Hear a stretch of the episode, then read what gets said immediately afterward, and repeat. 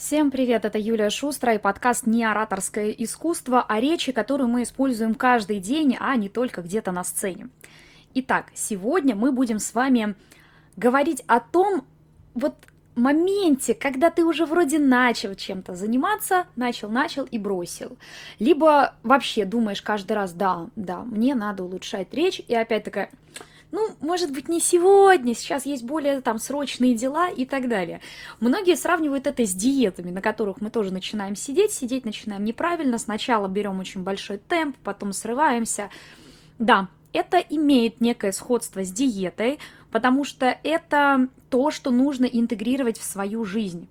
И кому-то нравится заниматься, кому-то не нравится. Здесь имеет значение индивидуальный момент – Давайте расскажу, во-первых, с чего стоит начинать. И там есть такая вот муторная вещь, это как дыхание, его автоматизация и так далее. То есть это навыки, без которых речь не будет хорошо звучать. Окей, речь без них не будет хорошо звучать. Нам нужно их освоить. И вот вы берете эту книгу, какую-нибудь, например, там, Кристин Линклейтер, да, которая считается классиком в этой теме, она длиннющая, огромная мелким текстом написанное, с одной картинкой на пять страниц, ты такой думаешь, так, ну хорошо, сегодня я страницу точно осилю. А потом, через какое-то время находятся более важные дела, и работа забрасывается. Почему так происходит? Потому что упражнения, которые, например, описаны в классических книгах, их можно делать только дома. Ну, то есть там надо сгибаться, разгибаться, что-то куда-то двигаться. Вы не можете это делать в течение дня на работе. А именно это нам порой и нужно. То есть какая-то вещь, даже на, на диету, те, кто садился успешно, они, как правило, как делают? Они там какую-то конкретную еду берут с собой куда-то, да? Почему нет, нельзя так же с речью? Ну как же нельзя? Можно. Есть упражнения, которые позволяют, например, автоматизировать дыхание в течение дня. Я о нем уже рассказывала, это мое любимое упражнение с будильником, и я его почему-то нигде в учебниках не видела. То есть я его вывела методом проб и ошибок, когда мне нужно было людям объяснить, а как же так они должны постоянно практиковаться, например, в диафрагмальном дыхании. Смотрите, на первом этапе мы можем поставить, допустим, ученику диафрагмальное дыхание, или вы сами можете просто попробовать в свободное время это сделать. Если вы по всем признакам понимаете, что диафрагма у вас работает и вдыхать в живот вы можете, После этого вы начинаете привыкать к этому дыханию так, чтобы оно стало навыком. Помните, я много раз говорила, если то, чему вы научились, не становится навыком, то и нафига вы этому учились.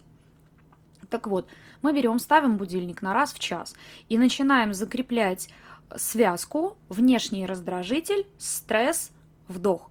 Внешний раздражитель, стресс, вдох. Мы добиваемся состояния, при котором организм автоматически правильно и глубоко вдыхает в момент, когда звенит будильник. Потом мы будильник, например, э, заменяем на другие раздражители.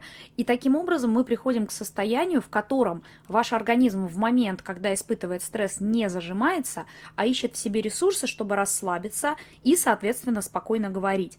Требует ли, например, эта методика какого-то отдельно выделенного времени? Да нет. Вы тренируетесь просто в течение дня.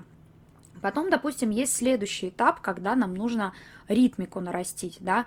Да, сами тренировки, они идут отдельно. Ну, то есть вы во время, допустим, курса или у кого там индивидуальное занятие, вам ставят ритм речи, Дальше вам дают стихотворение, там ту же «Русалку», допустим. Мы в основном «Русалку» Лермонтова читаем на уроках.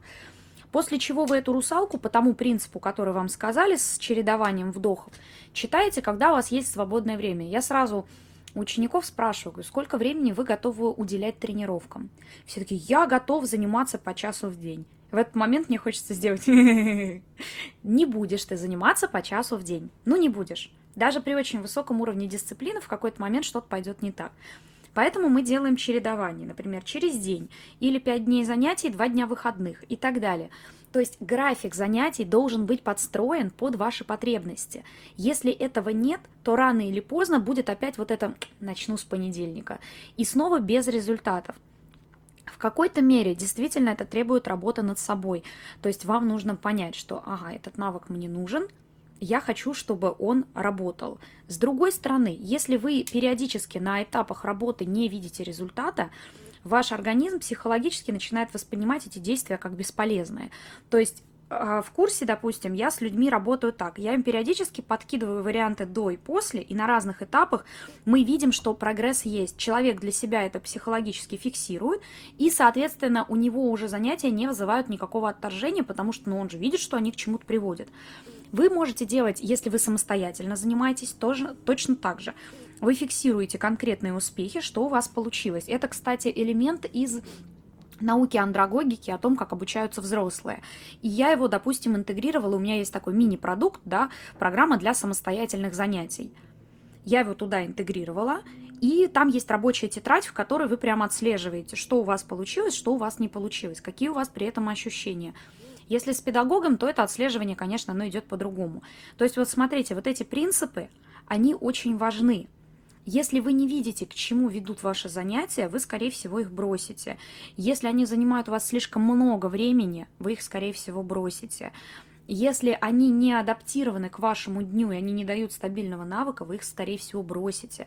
Поэтому в первую очередь мы идем от э, ваших возможностей и потребностей. А дальше я вам говорила о том, что есть некие реальные сроки работы с речью. Давайте вот эту тему обсудим, потому что не всем понятно вообще, по какому принципу идет эта подготовка. Первый, самый важный этап работы с речью – это работа с зажимами и постановка дыхания – вы сначала снимаете все свои эти зажимы в шейно-воротниковой зоне, в грудном отделе позвоночника, в пояснице, потом расслабляете лицо, смотрите, как оно работает, как оно вообще двигается, после чего вы учитесь чувствовать связки. То есть почти весь первый блок занятий, у меня, по крайней мере, да и в большинстве классических учебников, что уж там, он посвящен умению чувствовать себя и свой голос.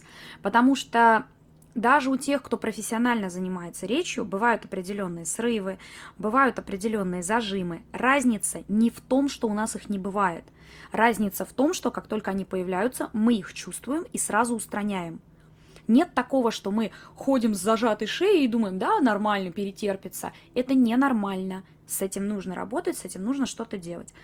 Вот к этим мыслям мы потихоньку там привыкаем, расслабляемся. Люди по итогу первого блока такие, как же легче стало двигаться, как же легче стало говорить. То есть просто от слова легче, понимаете? Не лучше, хуже, а тебе просто легко. Больше не в напряг. После того, как пройден этап с чувством собственного тела, мы ставим дыхание и автоматизируем его. И работаем с ритмом. То есть мы ставим ритм определенный вдохов и выдохов, для того, чтобы ваш организм привык, что воздух надо добирать не тогда, когда он уже совсем закончился, и вы вот на таком голосе что-то вытягиваете или пищите или еще что-то. Воздух добирается циклично, тогда, когда он нужен. Цикл мы ваш вычисляем, тоже там есть э, простая методика, это никакой не секрет, я не пытаюсь, я просто пытаюсь в один подкаст очень много впихнуть. А, вы просто берете, читаете любой текст, и кто-то отмечает на секундомере, знаете, есть такая функция, которая круги беговые отмеряет на любом телефоне. И вы смотрите просто раз в сколько секунд вы вдыхаете. Так вот, 3-4 секунды – это интервал плохой, его мы стараемся перешагнуть. Нормальный интервал начинается где-то с 5-6 секунд, хороший 6-8. У профессионалов он может быть до 12-14 секунд без доборов. То есть я способна гипотетически разговаривать 12-14 секунд и не добирать воздух. Именно поэтому речь кажется более спокойной. После того, как поставлены интервалы, то есть организм уже комфортно себя чувствует во время говорения, мы приступаем к дикции, Дикция – это технический навык, он зависит от того, как работают мышцы вашего лица. Там есть очень четкая спайка, а, разогрев мышц, потом тренировка мышц, в конце расслабление массажек. Точно так же, как в любом спорте. Дикция – это спорт. После того, как мы поработали с дикцией, там, кстати, тоже есть свои нюансы. Кто-то тренируется на скороговорках, кто-то на сложных дикционных сочетаниях, кому-то я вообще э, исправляю определенные звуки. Это, в частности, касается всякой там шепелявости, картавости и так далее. Это же зависит от того, что у вас, например, язык неправильно становится или губы неверно двигаются.